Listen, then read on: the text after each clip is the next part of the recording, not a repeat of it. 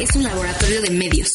Aquí experimentamos con podcasts, audiovisuales, gráficos, textos y mucho más. Media Lab, el laboratorio de medios de la Universidad Panamericana. Media Lab, estamos conectados. Los hechos, comentarios y opiniones expresadas en este sitio y programas son responsabilidades de quienes los emiten. No reflejan en ninguna circunstancia el punto de vista de la Universidad Panamericana, de sus autoridades y de sus representantes legales. Media Lab, el laboratorio de medios de la Universidad Panamericana. Imagen líquida. El espacio de diálogo que lleva la fotografía a tus oídos. Conducen Oscar Colorado y Ulises Castellanos.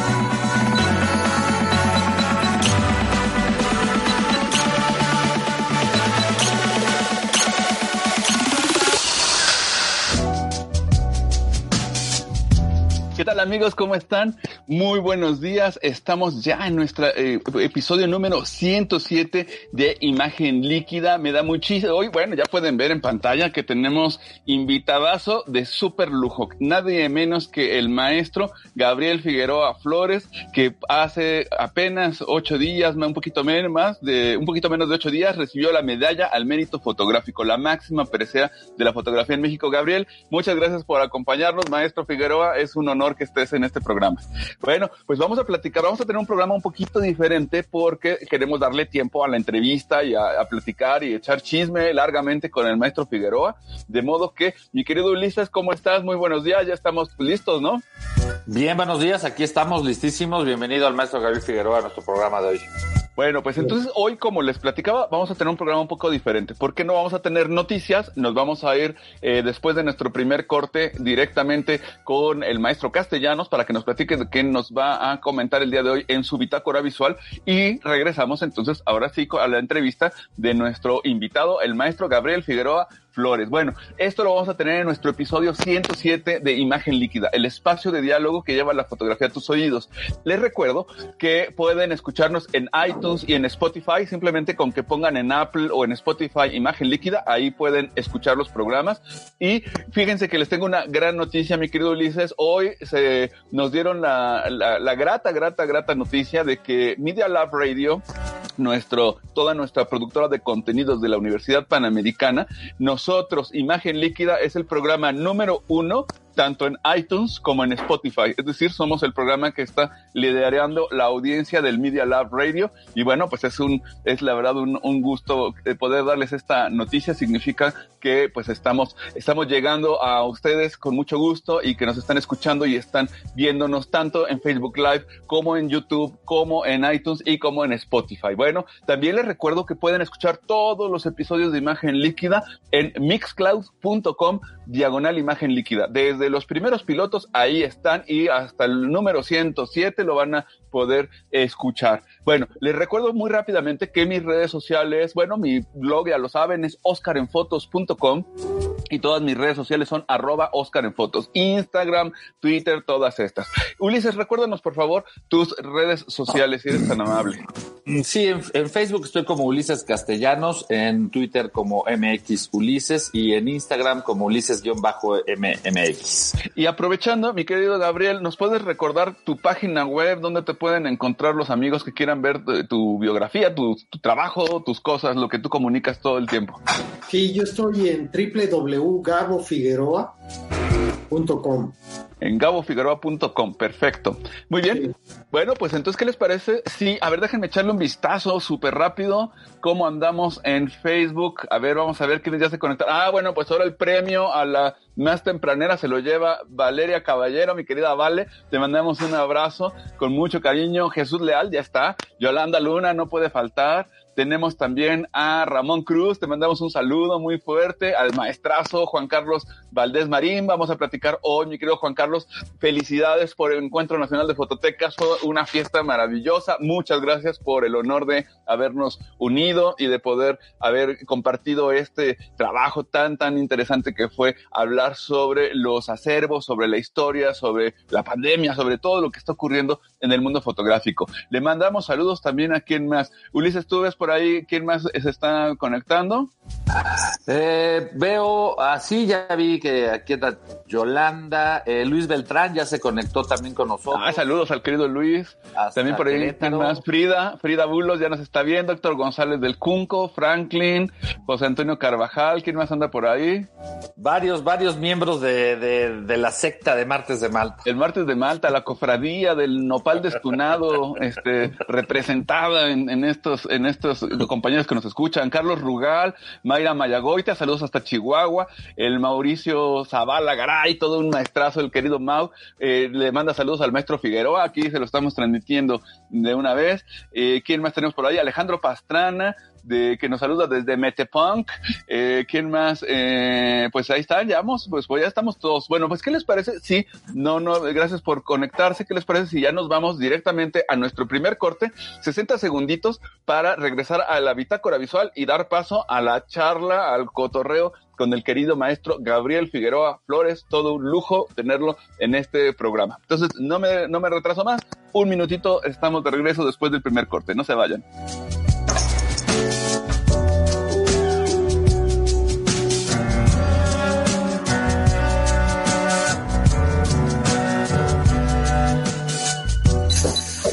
No te vayas. En un momento regresamos a Imagen Líquida. Media Lab es un laboratorio de medios. Aquí experimentamos con podcasts, audiovisuales, gráficos, textos y mucho más. Media Lab, el laboratorio de medios de la Universidad Panamericana. Media Lab, estamos conectados.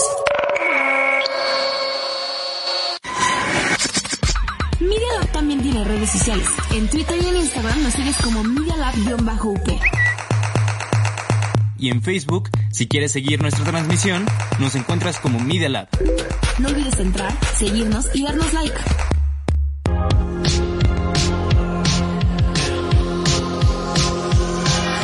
Porque todos caímos de alguna u otra manera, ya estamos en TikTok.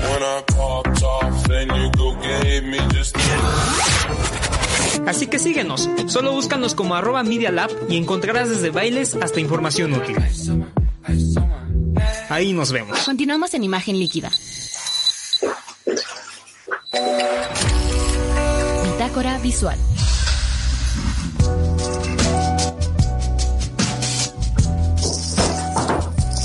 Bien, pues estamos de, regreso y quería también mandarle unos saluditos súper rápidos a Atsiri, ay, perdón, aquí Atsiri Ortiz Carranza nos está viendo, el queridísimo Richard Valencia, te mandamos un saludo muy grande, eh, Janet eh, Gutiérrez también nos está mandando saludos y bueno, pues eh, vámonos, eh, vámonos recio, mi querido Ulises, a platicar de tu sección eh, Bitácora Visual. ¿Qué nos tienes para hoy, mi querido Ulises? Sí, vamos a hablar de, de- del diplomado de fotografía documental que estamos haciendo en la fundación. Yo ahorita les voy a platicar de lo que pasó en la clase pasada, más lo que viene, pero no quiero arrancar sin, eh, sin mencionar que, que, que- es un gusto que esté aquí Gabriel y, y tengo que decirlo porque no he tenido siempre oportunidad de decírselo en persona, pero quiero decirlo y que la gente sepa que eh, a Gabriel Figueroa lo conozco desde hace unos 25 años aproximadamente cuando yo era eh, joven becario allá en el Fonca.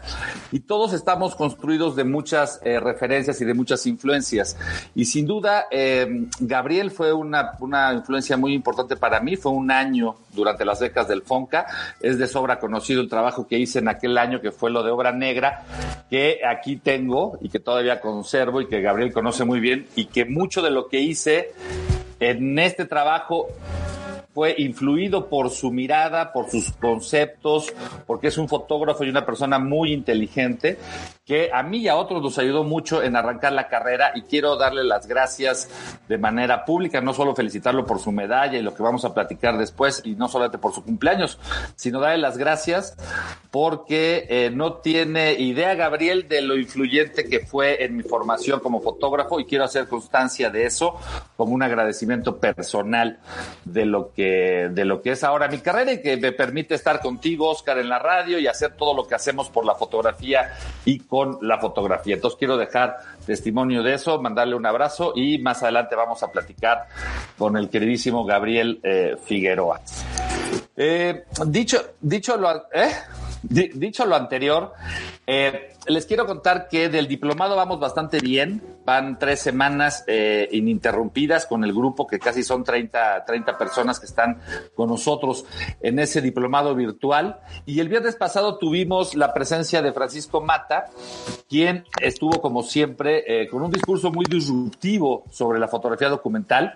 El viernes pasado hablamos de la fotografía, de los antecedentes de la fotografía documental, de las diferencias con el fotoperiodismo, de la crisis del fotoperiodismo y cómo la fotografía documental podía una tabla de salvación para algunos fotógrafos que todavía eh, están vinculados a medios de información o que quieren eh, comunicar temas sociales o que quieren profundizar frente al embate pues de las redes sociales y de la pulverización de los medios y de las eh, de las audiencias, la fotografía documental tiene que, digamos, fortalecerse en muchos sentidos y con eso nos arrancamos la conversación y cuando ya Mata se incorporó, eh, mi estimado Oscar, ya conoces a Paco, empezó con un tema muy disruptivo porque empezó diciendo que para él ya prácticamente ya no ya no se podía hablar de fotografía documental en sí, sino de la fotografía en general, ¿no? Pasando por la historia de la fotografía con la fotografía 1.0, 2.0, 3 y hasta 4.0, que fue que,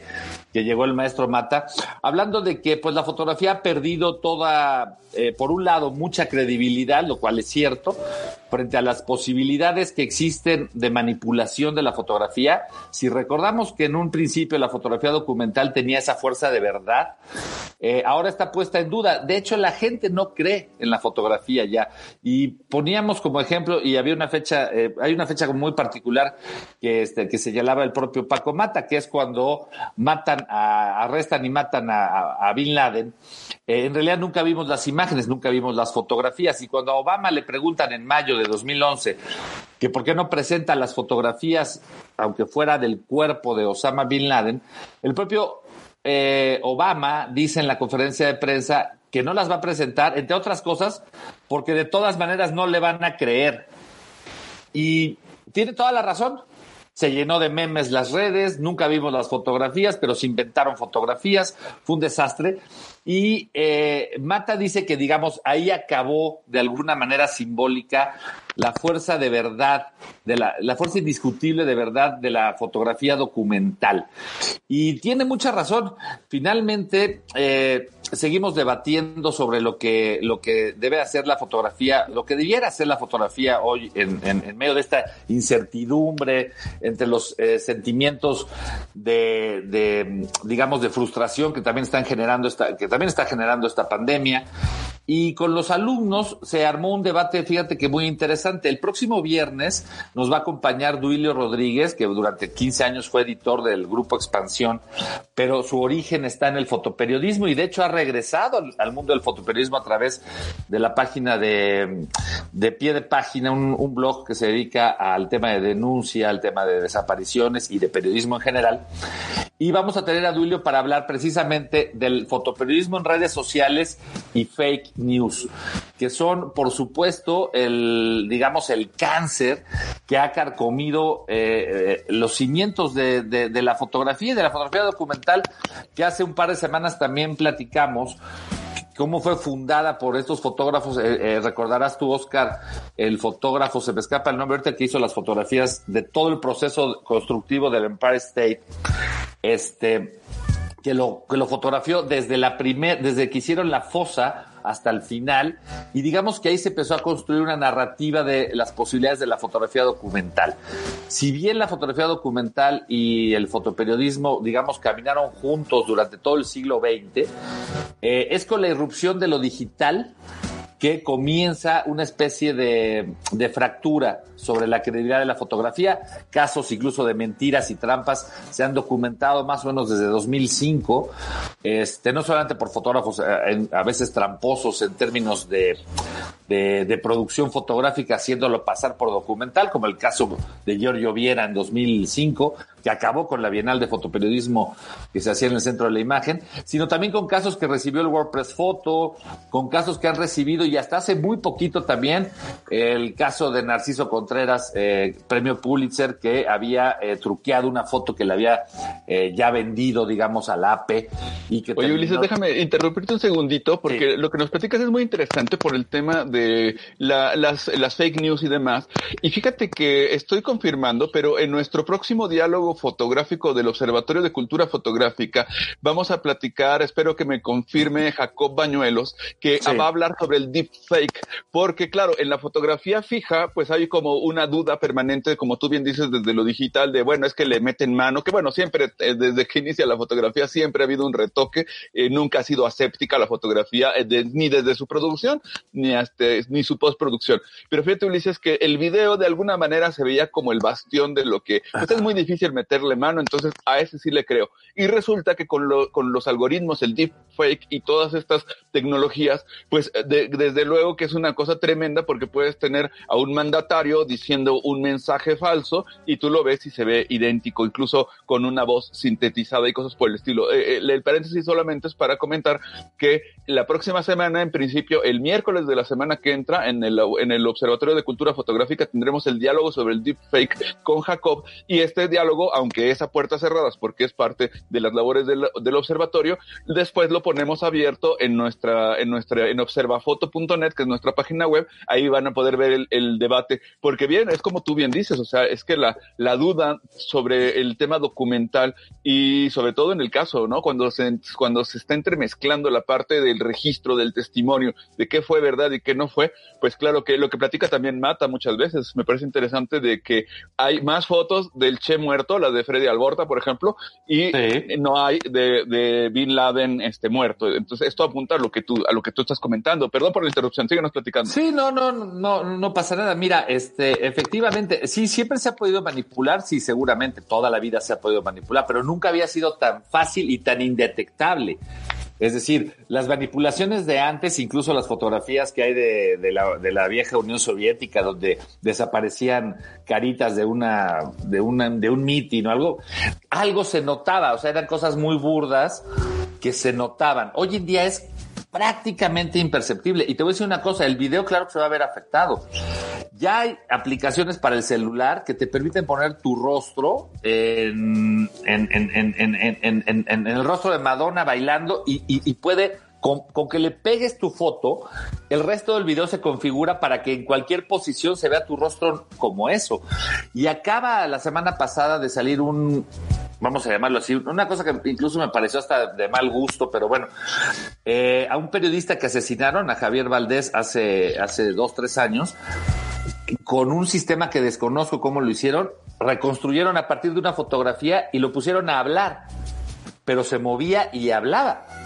Eh, desde el, o sea, hablaba, todos sabemos que ya está muerto y lo reconstruyeron. Y si tú ves el video, dudas de cuándo grabaron ese video y en dónde estaban. Bueno, mi querido Ulises, el que video es- ya va a tener ese problema, el video ya va a tener ese problema de falta de credibilidad. Déjame decirte que, por ejemplo, eh, ya ves que eh, esta Carrie Fisher, la actriz que hizo de Princesa Leia en este en Star Wars, pues sabemos que, que murió y que algunas algunas escenas eh, precuelas y cosas por el estilo hicieron eh, con CGI, con, con, con, eh, animación por computadora, la rehicieron para que pudiera aparecer eh, siendo joven y toda la historia. Bueno, pues resulta que algunas se, se utilizaron algunos de los programas con los que se hace el deepfake, estos que tú estás comentando tal cual, y resulta que son más realistas y se ven mejor que lo que han hecho en los grandes estudios de Hollywood Pues, eh, este- para sintetizar estas imágenes. O sea, es, es demencial porque son programas relativamente accesibles, que es más o menos fácil tener acceso a ellos.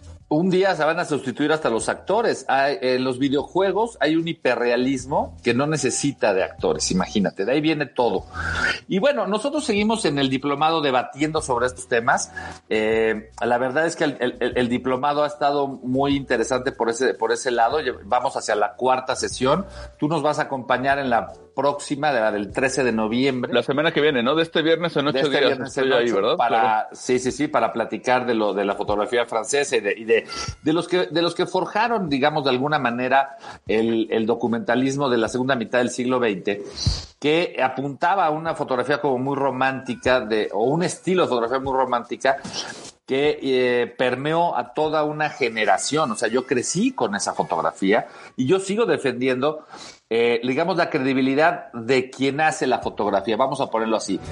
Toda la fotografía es sujeto de manipulación. Si todo texto se puede eh, manipular o mentir, sí. Bueno, ya nada más preguntémonos, ¿quién lo escribe? ¿Quién lo fotografía?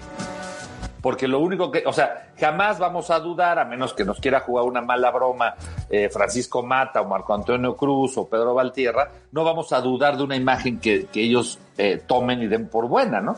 Porque ya estamos hablando de un prestigio y de un nombre, que es lo único que tenemos al final y lo único que nos va digamos que va a mantener la credibilidad de la fotografía documental. Claro, y ahí con un paréntesis, porque acuérdate que no hace tanto tiempo, lo platicamos en Imagen Líquida, ya ves que también estuvo en entredicho Steve McCurry por el tema de, de algunas, algunas manipulaciones menores, ¿no? Hay que decirlo, o sea, no estaba dando gato por liebre ni nada. Bueno, tampoco había fue, unas, había, había pero, notas pero menores, claro que ¿eh? empañó la marca, ¿no? Quitó, quitó, sí, empañó la marca, quitó y, y puso gente en motitos. No solamente el, el, de Cuba, ese chiquitito que se veía hasta el fondo, no, Sí, sí, sí. después se vio que quitó gente o, gente que estaba detrás de una moto o los niños que vienen caminando les completó brazos o les, no. El problema es que no, el problema es que no hay mentira pequeña, ¿sabes? En el caso, por ejemplo, de Narciso Contreras, pues sí, él decía, es que nada más moví una piedrita para tapar una otra cámara. O sea, es, en, en, el pensamiento mágico mexicano, porque van dos fotógrafos del AP echados de Estados Unidos y los dos son mexicanos, porque mover una piedrita parece no ser grave. Pero para el mundo anglosajón o para el mundo, eh, digamos, riguroso del profesionalismo, mentir es mentir. Bueno, fíjate qué curioso, Ulises. No puede ser un pedacito. Eh, justo estamos eh, con la exposición virtual de nuestros alumnos de la exposición 2020, 20 alumnos de la activa de fotografía, con, bajo la dirección del querido maestro Luis Beltrán, y 20 alumnos de la Panamericana, que hay alumnos tuyos, alumnos de Jorge Garay, de Paco Díaz, de un servidor. Y fíjate que curiosamente una de las fotografías que están expuestas en este momento es la de una niña que tiene su cubrebocas rojo, digo rosa y todo esto, es una, una menor. Eh, la alumna, cuando presentó la fotografía, le había hecho Photoshop porque había, había un, un, cuadrito chiquito que no le había gustado cómo le había quedado, que se había ensuciado un poquito, ¿no?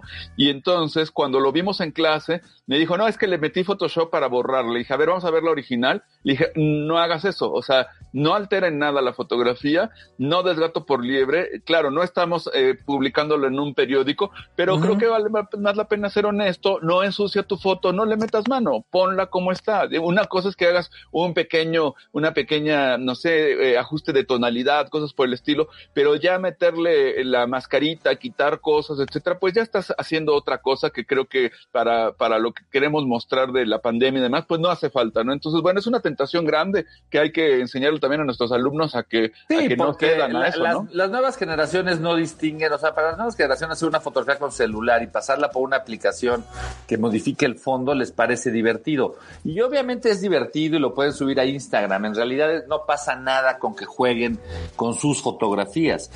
Eh, el tema es cuando presentas una fotografía como testimonio de algo. Y solo hablamos ya en el pequeño nicho de la fotografía informativa. En su modalidad de fotoperiodismo que es coyuntural y es del día, totalmente golpeada y acorralada por las redes sociales.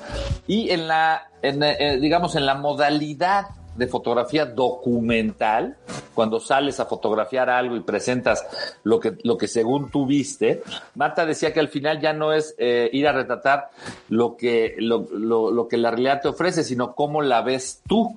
Y por eso digo que al final lo que, lo que cuenta es la firma de quien haga la foto. En fin, de eso, de eso venimos hablando. El próximo viernes en la silla rota, en, el, en la columna, vamos a, a publicar parte de lo que platicamos la semana pasada y vamos a poner algo de lo que vamos a hablar en, el, en ese mismo viernes que tiene que ver con redes sociales y fake news. Y pues nada, ya demos de paso al, al, al plato fuerte bueno, de hoy. ¿Qué les parece si nos vamos al segundo corte para hacer la de emoción? Eso es nada más para que vayan sintiendo el rigor. Nos vamos a 60 segunditos de pausa y regresamos con el maestro Gabriel Figueroa que vamos a platicar largamente con él. No se vayan, regresamos en un minuto.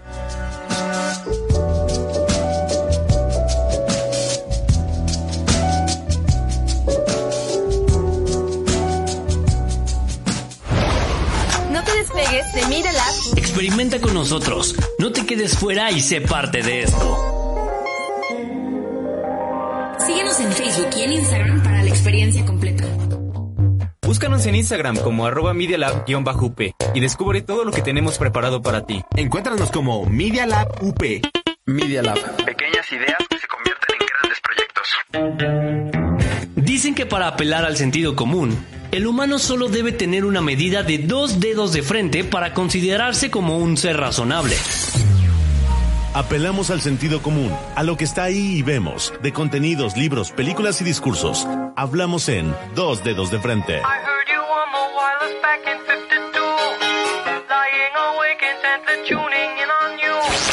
Cada jueves al mediodía, Lourdes López, Guadalupe Díaz y Carla Cisneros comparten en la mesa temas de los que todos hablamos. This individual came up behind him and called to him, Mr. Lennon, as he arrived at that doorway.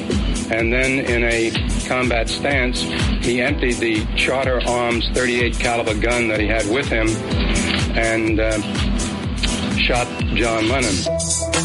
Jueves a las 12 en Media Lab. Sí, casi todos se midieron la frente al terminar este comercial. Media Lab, desarrollando ideas y medios en medialab.up.edu.mx. En Instagram y en Twitter nos puedes seguir como Media Lab-UP. Regresamos.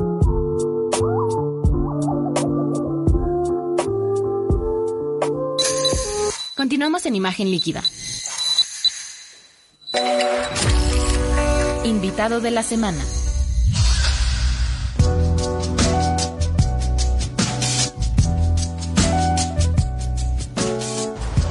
Bien, pues estamos de regreso aquí con el maestro Gabriel Figueroa Flores. Y déjenme, antes de empezar la entrevista, solamente quiero leer algunos mensajes porque le están lloviendo las felicitaciones al maestro Figueroa. De Juan Carlos Valdés, nuestro queridísimo Juan Carlos, eh, le, manda, él, le manda un abrazo al maestro Figueroa y nosotros también se lo mandamos de regreso. Arturo Alarcón, saludos desde Madrid. Eh, Luis Polo, saludos desde, ay, no estoy viendo bien porque me salió tamaño pulguita la bandera, pero no sé si es Argentina. Eh, también nos está mandando saludos. Ah, bueno, pues por supuesto, la querida Yolanda Luna. Eh, Lourdes Almeida también nos está mandando saludos. Nos dice Janet Gutiérrez que la ponencia de Francisco Mata fue fantástica y súper potente. Oscar Arrega también nos manda saludos. Eh, Mauricio Zavala Garay, fíjense lo que nos dice. Una de las razones que me llevaron a dejar la actuaría y dedicarme a la fotografía fue sin duda conocer al maestro Figueroa y tener la fortuna de tomar clase en su estudio. Una de las experiencias que marcaron mi vida fotográfica. Gracias, maestro. No, pues bueno, pues como la ves, aquí para que vean que se ocurren cosas grandes. Rápidamente, Verónica Barragán, Vero de Sprocket, nos saluda, el maestro Edgar Ladrón de Guevara, muchas gracias por saludarnos, Freddy Atlamike, eh, Eddie Marín también de Sprocket, muchos saludos, Pablo de la Peña, Vale Caballera, también nos saluda, y quién más, eh, David Morales Díaz y ya está. Bueno, pues señores, mi querido Gabriel, bienvenido seas a Imagen Líquida. Muchas gracias por aceptar la invitación. No, hombre, qué bárbaro. Es un honor para mí poder estar aquí. Este, de haber sabido que iba a ser un programa tan importante, me hubiera yo peinado o algo. sí, sí. Oye, mi querido Gabriel, ¿qué te parece si nos cuentas algo que yo, yo te quería, yo te quería preguntar desde hace mucho, que es, tú inicias en el mundo de la fotografía por tu tío. Platícanos así, vámonos así al qué ole, que, que al, al, desde que dijiste hola con la fotografía. ¿Cómo empieza ese, esa, esa pulsión de la foto? Bueno, en realidad desde, desde muy chico, eh, eh, para serles muy honesto, eh, yo tengo una foto por ahí perdida en algún lugar, yo de, ¿qué serían? Tres, cuatro años con una laica en las manos. y entonces, este, bueno, yo creo que allí ya empezaba a, a ser algo cotidiano en mi vida, pero eh, lo que más me llamaba la atención era cuando llegaba mi papá del trabajo y traía sobre el cinturón, traía varios estuches de cuero que parecían como pistolas. Entonces, para mí era, ¿no? Era como de niño decir, no, mi jefe sí trae así como cowboy, ¿no? Entonces, este, eran los obviamente, ¿no? Pero como a los 12 me empezó a dar eh, curiosidad y fue porque a través de mi tío Roberto me llevó con un, eh, con un muy amigo suyo, también pionero del cine, que se llamaba eh, el Panzón Sánchez Tello, le decían. Y él tenía un cuarto oscuro ahí cerca de los Churubusco porque vivía pegadito en esa colonia eh, de, de los estudios Churubusco. Y allí fue la primera vez que entré a un cuarto oscuro y vi cómo empezó a salir una imagen de una charola con revelador. Y yo creo que ahí ya, ya la, la- ahí fue, ya se selló todo lo demás, ¿no? Luego mi tío se cambió a vivir al mismo jardín donde vivíamos nosotros, construyó su casa. Es una historia mucho más larga, pero de todas maneras. Eh, y ahí hizo un cuarto oscuro. Y entonces cuando él no estaba, pues yo me metía a ese cuarto oscuro. Y un día eh, dejé las charolas sin lavar o algo por el estilo y ya me dijo, mm, me llamó y me dijo, ya sé que te estás metiendo en mi cuarto oscuro y solo de puro castigo te vas a encargar de ese cuarto oscuro. Y me encargué de ese cuarto oscuro por 30 o 40 años. Entonces, Oye. pues, ese, digamos, así fue. Así fue el, el- el- primer contacto. Y, y luego, a ver, eh, cuéntanos, hay un momento de tu vida universitaria, empiezas a estudiar en la, en la Ibero, pero hay, tú has tenido a lo largo de tu vida, el, cuando hiciste tu discurso en el, o tu plática, tu charla durante la, la recepción de la medalla al mérito fotográfico, hiciste un pequeño repaso de las figuras que de alguna manera has tenido contacto y te influyeron. Pero es que, a ver, eh, señores, déjenme decirle, amigos que nos escuchan, con nombres- Ansel Adams, ¿no? o sea, los nombres que nosotros Adams. vemos como míticos, Sí. como verdaderamente así mágicos, Ansel Adams, Arnold Newman, este, Eiko Josoe, estos grandes dioses de la fotografía, pues el maestro Figueroa de ahí abreva directamente. Platícanos qué ocurre con Ansel Adams, platícanos ese, ese episodio, porque creo que fue también una parte importante, ¿no, mi querido Gabriel? Sí, ah, mira, antes de eso quisiera yo nada más eh, eh, mencionar a Manuel Álvarez Bravo, que vivía a dos cuadras de donde vivía mi papá, en el, ni- en el barrio del Niño Jesús, que está ahí del otro lado de Miguel Ángel de Quevedo. Nosotros estábamos de este lado del lado de Coyoacán. Y, y Manuel admiraba muchísimo a mi papá y entonces le hacía regalos fotográficos a cada rato y cada vez que iba a tener una exposición, la noche anterior llegaba sin anunciarse, tocaba el timbre, pedía hablar con mi papá y se sentaban un rato a charlar y él le llevaba una foto de regalo y lo invitaba a la exposición. Eh, no nada más eso, eh, Álvarez Bravo fue, va a sonar horrible esto, pero así fue, eh, fue, el fotógrafo de la familia, nos fotografiaba a nosotros de chiquitos. Pues nada más ahí pobremente, ¿no? Porque mi, porque mi papá también entendía que Manuel Álvarez Bravo se tenía que ganar la vida de algo, entonces él le pagaba. Porque mi papá era muy generoso en ese sentido de apoyar al gremio y apoyar a los que en ese momento la estaban pasando mal y que reconocía que tenían talento. Ya Álvarez Bravo había trabajado como Stillman en un par de películas, en La Perla, por ejemplo, en 1945. Bueno, esa fue la historia con desde que conocí a Álvarez Bravo. Y a Ansel Adams, Ansel Adams fue, fue una novia que tenía yo en Libero. Eh, decía, bueno, ya sacúdete un poco a tu familia, vete a otro lado, aprende fotografía si realmente quieres fotografía, porque yo estaba, la Ibero me cayó gorda, no, no podía yo con la Ibero, no podía, fui un, estudiante mediocre toda mi vida. Así que yo lo que quería hacer es fotógrafo desde muy chico y, y claro, me forzaron a hacer una carrera, terminé haciendo dos carreras, este, pero entonces hice mi solicitud para ir a ver a Ansel Adams, a Yosemite. Y entonces me fui a Yosemite, pues ya sabes, en el vuelo más barato. Mi papá no quería que llevara yo las cámaras buenas, entonces me llevé las cámaras más chafas. Este, no llevaba yo tripié, no llevaba yo dinero para comprar más de 10 rollos. Este, en fin, fue toda una experiencia porque fue llegar a el, el lugar donde ya Ansel Adams era un señor de 80 años, con todo el prestigio del mundo, con todos sus cuates de invitados, que ya te imaginarás quiénes eran. Entre ellos estaba Brasay, que ahí conocí también. Eh, eh, y bueno, me aventé dos semanas de trabajo allí con diferentes fotógrafos, aprendiendo a revelar, aprendiendo eh, eh, composición, eh, viendo muchísimas fotografías de paisaje, muchas exposiciones, mucha gente que, que pasaba por ahí. Entre ellas estaba de, de alumna Sally Mann, Imagínate nada más que ya la estaban proponiendo como una gran fotógrafa que, que, que es ahora. ¿no? Sí, sí, entonces este, regresé a México pues muy motivado por un lado, pero debo de decir que la crítica sobre mi trabajo que hizo Ansel Adams me mandó a la cama tres días. Eh, fue, tan duro para mí eh, eh, reconocer mi falta de talento que me enfermé. Y entonces, pues regresé a México un poco más humilde, sabiendo que el, tale- el talento no se hereda, sino se trabaja, sino Ujú. quien, quien lo trabaja puede llegar a tener pues una visión un poco más eh, eh, clara y profunda de lo que quiere uno hacer en la vida. Oye, Gabriel, perdón que te interrumpa. Estamos en la generación de cristal, o sea, estamos en la generación de los chicos del mírame y no me toques, que les dices, oye, pues tu foto como que podría mejorar. No, pues yo ya no nací para amar, nadie nació para mí, ¿no? O sea, se ponen en este plan.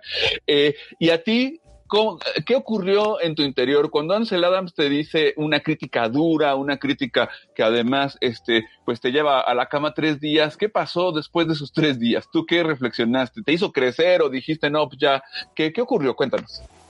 Pues lo que pasa es que eh, yo, por más que pensaba que mi familia era normal, pues como todo el mundo piensa que tu familia es normal, a menos de que realmente seas muy inteligente y te des cuenta de lo que realmente es una familia, este, pues siempre viví eh, eh, como en una burbujita, ¿no? No, pues es el hijo de Gabriel Figueroa. Siempre, eh, lo primero que siempre pasó en mi vida es que tú eres el hijo de alguien más antes de ser tú mismo. Entonces, yo, vive uno acostumbrado a eso, ¿no? Te guste o no te guste. ¿No? Eh, y, y cuando te das cuenta de que tus méritos no son suficientes, que no has hecho lo que tienes que hacer, en otras palabras, que te crees mucho, pues obviamente el primer jalón que te da alguien que no es tu familia, que no te conoce y que no sabes de dónde vienes, este, pues, pues es muy, muy fuerte, ¿no? ¿Qué edad tenías ahí, Gabriel? ¿Qué edad tenías? Pues ya, ya no estaba yo tan chamaco, tenía yo 19, 20 años. Oye, Gabriel, y entonces cuando, cuando ya dices, bueno, pues esto, la foto es lo mío, ya me doy cuenta que, me, que tengo que trabajar, que todavía me queda mucho por hacer, ¿qué que siguió? Cuéntanos, te fuiste a, a Londres, ¿no? Este, a estudiar, pero platícanos ese, ese episodio o alguna otra historia intermedia si, si te viene bien. Sí, no, bueno, me fui a Inglaterra para estar lo más lejos de mi familia posible. Digo, de la figura paterna, ¿me entiendes? De todo este, eh, eh, ah, usted es el hijo de Gabriel Figueroa, qué barbaridad. Si tuviera usted la mitad del talento que tiene su padre, te juro, así me lo decían, ¿no? Eh, eh, si tiene, si tuviera usted el talento, la mitad del talento que tuvo su padre, pues bueno, yo creo que ya estaría usted, eh, ¿me entiendes? No quise seguir los pasos de mi papá, eh, siempre fue muy conflictivo ese asunto. Entonces me fui a Londres, eh, primero porque Estados Unidos pues, estaba muy cerca, era muy caro, y a, además era un, un, un tipo de educación que no me gustaba tanto. Yo me fui a Inglaterra a, experimentar, a ver qué pasaba. Y pasaron cosas muy interesantes porque la educación que había en los años 70 en Inglaterra era muy interesante. Era un crisol de mucha gente. Yo, mis mejores amigos eran un griego, un alemán y este, un polaco, ¿no? Y entonces eh, la escuela tenía cinco pisos y eh, era una biblioteca maravillosa y los maestros llegaban y decían, bueno, este es, esto es una cámara y este es un rollo. Este, ustedes ya sabrán cómo hacerle para tomar fotos, ¿no? La próxima clase quiero que me traigan imágenes que tengan que ver con sonidos. Órale, pues entonces empezabas a decir, bueno, ¿cómo puedo traducir un sonido a una imagen? Entonces era otro tipo de enseñanza, ¿no? Mucho más libre, mucho menos, eh, eh, digamos, de todas maneras a mí siempre la academia y siempre estudiar me causó muchos conflictos, pero la libré, digamos, pasé de panzazo con mi diploma y todo en Inglaterra y la pasé súper bien, me gustó muchísimo y ya regresé a México, ya no me quise quedar allá a hacer una maestría, ni mucho menos, porque ya ni había gasolina, ni había dinero, ni había ganas. Yo lo que quería era trabajar. Como fotógrafo. ¿Y qué ocurre cuando regresas a México? Eh, pues porque al final del día este asunto de esta carga, ¿no? De decir, bueno, me, alejo de mi padre, eh, pero pues también hay que comer y entonces también esos, estos alejamientos implican autonomía y la autonomía pues a veces no gusta, ¿no? Si no pregunten a los, a los niños que se van de su casa y a los tres meses están tocando la puerta de está difícil pagar el gas. ¿Qué pasó? de, de, todas maneras, eh, yo siempre me he sentido muy afortunado porque regresé a casa de los padres, pues, no me quedaba de otra, en lo que me trataba yo de independizar y encontrar trabajo. Entonces, este, pues a buscarle por dónde y a ver cómo le hacía yo para hacerme de un buen equipo. Entonces, eh, un día abrí un cajón del estudio de mi padre y apareció una foto original de Edward Weston que Álvarez Bravo le había regalado a mi papá, firmada por atrás. Y entonces le dije a mi papá, oye, es, es verdaderamente lamentable que tengas un Edward Weston guardado en un cajón, regálamelo. Entonces me dijo, llévatelo. Entonces lo primero que hice, dije, le voy a dar chichinole y me voy a comprar mi equipo. Y entonces empecé a averiguar y eso, y me fui a Nueva York a venderla. En ese entonces me dieron seis mil dólares por la, por la foto. Eh, a través de una galería que se llevó una comisión, obviamente, etcétera, etcétera, ¿no? Y salí pues con el cheque de 6 mil dólares en la mano a, directamente a B&H a comprar. Sí. Obviamente, flash, cámara, este, 4x5 lentes, etcétera, etcétera, ¿no? Y así empecé mi carrera, ¿no? Luego, 20 años después, sale una nota donde esa misma foto eh, levanta en una subasta 260 mil dólares. Ah, caray. Dios mío. Como que te, hubieras esperado un poco, ¿no? si me hubiera yo esperado, si hubiera yo vendido otra cosa, ¿no? No, no, no. Una pregunta, a ver, hay un, hay en tu trabajo, eh, yo eh, creo que es un trabajo que es riguroso, impecable, trabajas estos formatos grandes que son una gozada, y es un trabajo que no es trivial, y no me refiero nada más a lo conceptual, que ya de suyo tiene, tiene mucho, pero en lo técnico, tú eres un magnífico fotógrafo. Esto lo aprendiste en Inglaterra, lo, lo aprendiste por tu cuenta, porque ya estamos en la época de que la gente saca el celular, levanta la imagen, pero agarrarte una cámara de formato mediano y grande, pues ya no es tan trivial, ¿no? Eh, ¿Tú, tú cómo aprendiste esa parte técnica, esa parte de la artesanía? Híjole, ya me estás haciendo confesar cosas.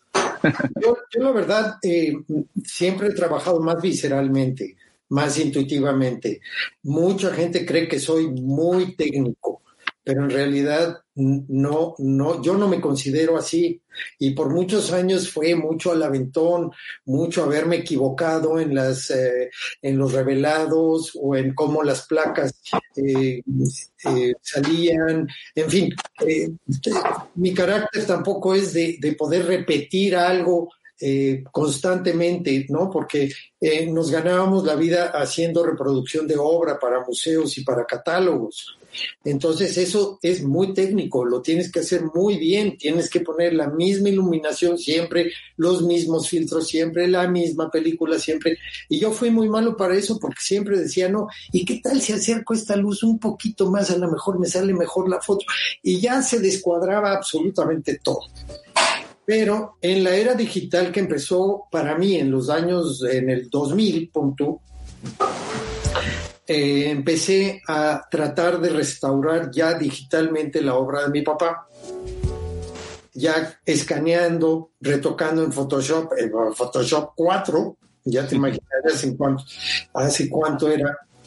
Este, y entonces ahí empezó un poco la obsesión sobre la calidad de la imagen, de cómo es importante eh, verla, trabajarla, eh, tener atención, poderla ver más de un momento, ¿no? Em, yo siempre a, las gentes que han tomado cursos conmigo, les cuento la anécdota de cuando empecé a hacer platinos.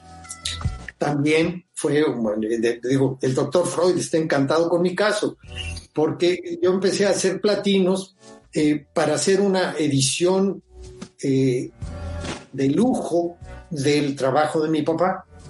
Y empecé haciendo de un cuadrito de película un internegativo. De ese internegativo una copia. Esa copia retocada. Esa eh, copia retocada hacer un negativo 11 por 14, revelarlo y usarlo para hacer platinos. Y entonces eh, el proceso de hacer platinos es, muy largo, es muy de paciencia.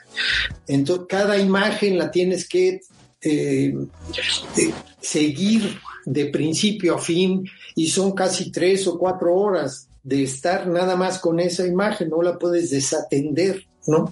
Entonces estás viendo cómo emerge y cómo se revela en la charola y luego cómo se aclara en la otra charola. Y entonces esa, esa eh, digamos, esa obsesión o esa, eh, ese tedio que se podría vo volver viendo una imagen nada más, que es justo lo contrario que están haciendo todos ahorita, que están viendo todos 40, 50, 70, 80 imágenes en, en una pasada en Instagram, ¿no? Yo me pasaba cuatro horas viendo una misma imagen. Y eso, van a decir que estaba yo loco, y estoy loco, pero a mí las imágenes ya me hablan, ya me dicen, ya me piden, ya me piden cosas. Y entonces esas cosas son las que yo voy incorporando, ¿no? Le falta tantito contraste acá, le falta un poco más de precisión en esta otra cosa, la composición ya no me gustó tanto, quisiera que, ¿me, me explico? Como que fui, fui educando mi mente y mi ojo a ver las cosas más pausadamente, ¿no? Sí, sí, sí, contemplando qué es lo que nos falta tanto ahora en la era del, del Instagram. Es lo que le pasa a muchos fotógrafos, ¿me entiendes? Que toman muchísimas fotos y que luego, eh, ¿cómo las editas? Sí, sí, sí, ahí se convierte en una, en un, todo un mare magnum decir esta sí, de, de, ya ves que dice el chiste, ¿no? Que antes, ahora, por ejemplo, fotografía digital, 600 fotos, 6 buenas, 6 buenas. Antes era, este, 6 por 6, 12 fotos, 6 buenas. Antes de eso, pe película de placa, 6 placas, 6 buenas. Claro, porque en esta profusión, pues, eh, puedes volverte descuidado. Oye, me quiero, Gabriel, una pregunta rápida.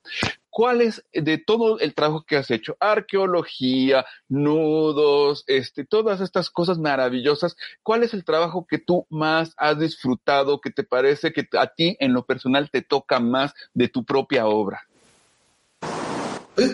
No hay un tema en especial. Fíjate que, que al contrario de muchos otros de mis colegas que se quedan, eh, que o, que tuvieron éxito con una, con una serie en específico o que por cuestiones emocionales y visuales se identifican más con esa eh, obra que con otras. A, a, mí me pasa lo que le pasaba a Imogen Cunningham.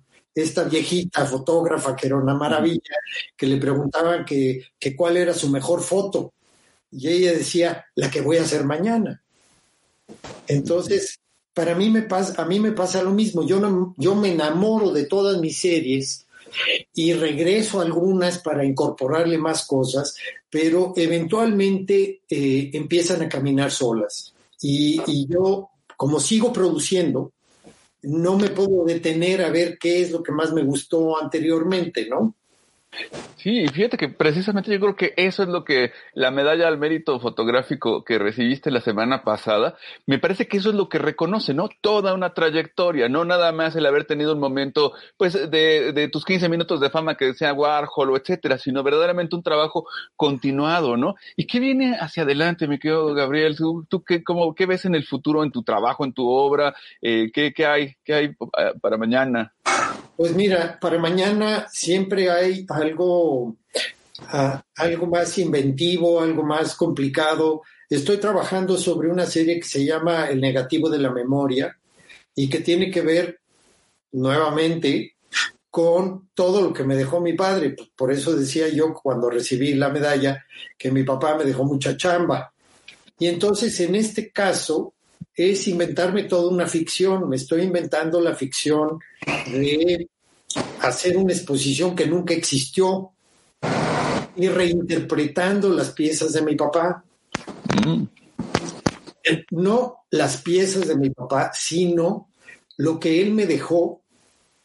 Por ejemplo, eh, te voy a poner un ejemplo, ¿sale? Sí, sí, sí, adelante. Tú compártenos y nuestros amigos lo van a poder ver. Aquí te monitoreamos y te decimos cuando se empiece a ver lo que nos quieres Oye, compartir. oye Gabriel, pero esas, esas imágenes son a partir de los del rodaje de películas, ¿verdad? ¿O tu papá hacía fotografía fija también?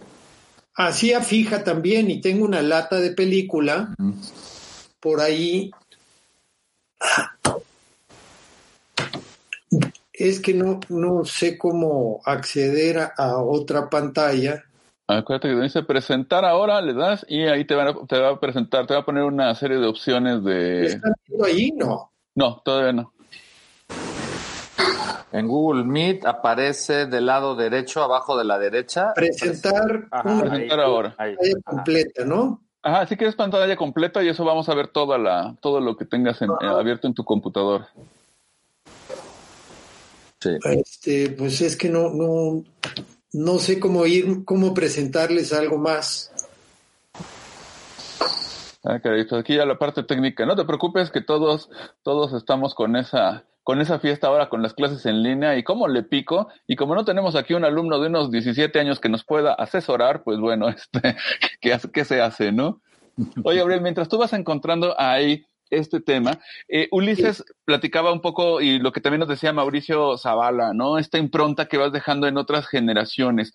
Para ti, transmitir conocimiento, transmitir experiencias, ¿qué, qué, qué lugar ocupa en tu vida mientras nos vas, mientras vas echándole ojo ahí? Pues no, no, no le encuentro por dónde mostrarles algo de trabajo, pero este, ya, ya, ya lo haré más adelante. Al final podemos poner la página, eh, tu página o Exacto, donde tengas sí. estas fotografías. Para Sí, que sí, sí, si quieres podemos ahí hacer- escuchando. Bueno, lo, lo que estaba yo eh, diciéndoles es que eh, de todas estas cosas que encuentro, por ejemplo, hay hallazgos, hay hallazgos que francamente me, me, me emocionan, porque bueno, eh, eh, como fotógrafo yo empecé con la plata, plata gelatina, entonces el proceso de, de, de un- unos aluros de plata que van en un nitrato de plata, que van sobre un pedazo de película, que capturan una imagen que revelas y que eso se empieza a volver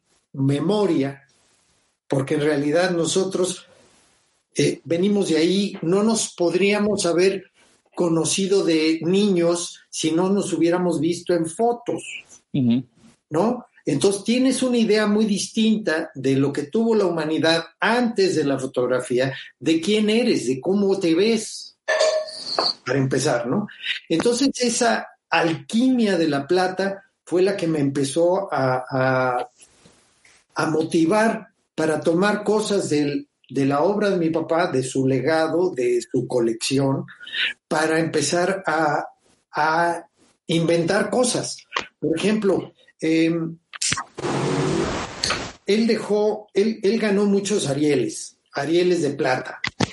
Entonces esos Arieles quedaron arrumbados por ahí, yo los, eh, los, los pude recuperar hace poco tiempo, y, pero estaban, eh, eh, tenían 30 años de no limpiarlos, entonces la plata estaba totalmente negra, ¿no?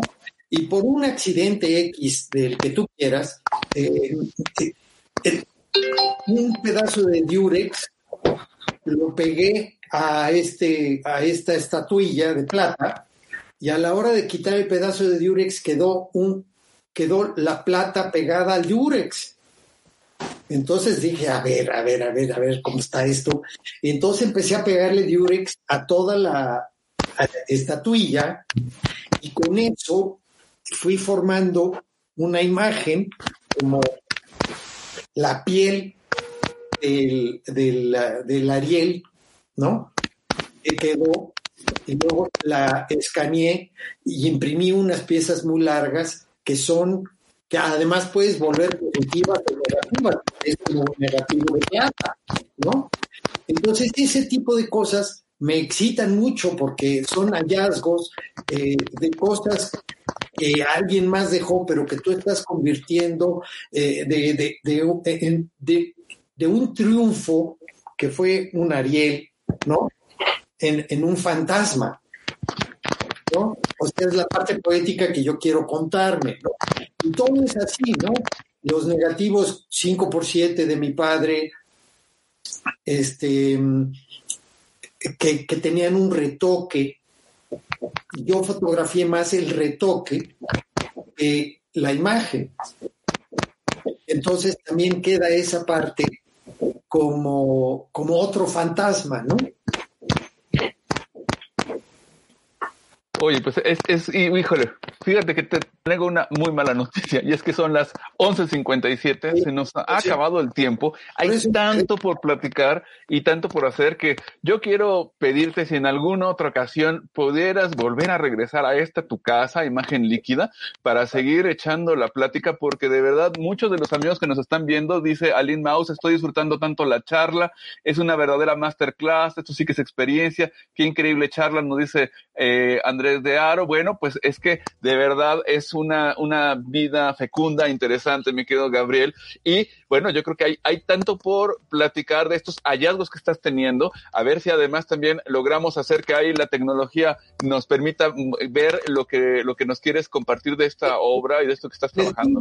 el PDF, ¿no? Sí, claro que sí, y lo podemos compartir incluso. Preparado para ver que si en otro momento lo podemos platicar, ¿no? Sí, claro que sí, eso será, eso será estupendo. Entonces, bueno, pues por el momento esta parte de la conversación la vamos a tener que interrumpir porque se nos ha acabado el tiempo, pero no, eh, yo creo que no será la única y esperemos, mi querido maestro, que volvamos a tenerte por aquí, que ha sido una gozada escuchar estos conceptos que son maravillosos. Gabriel, de verdad, un millón de gracias por aceptar la invitación, por estar con nosotros durante estos minutitos. Muchas gracias, Gabriel, por acompañarnos. Ulises, mil gracias por tus palabras, mano. De veras me conmueven.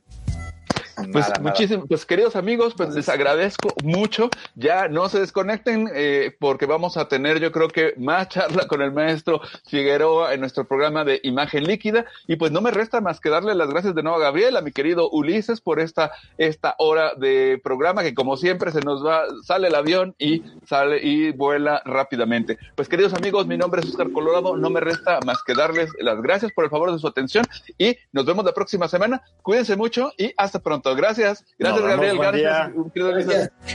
Hasta pronto.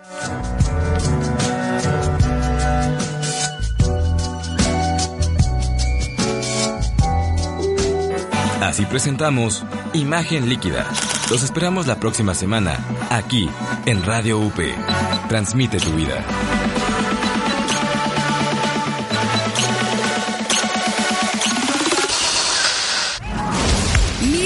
Es un laboratorio de medios. Aquí experimentamos con podcasts, audiovisuales, gráficos, textos y mucho más.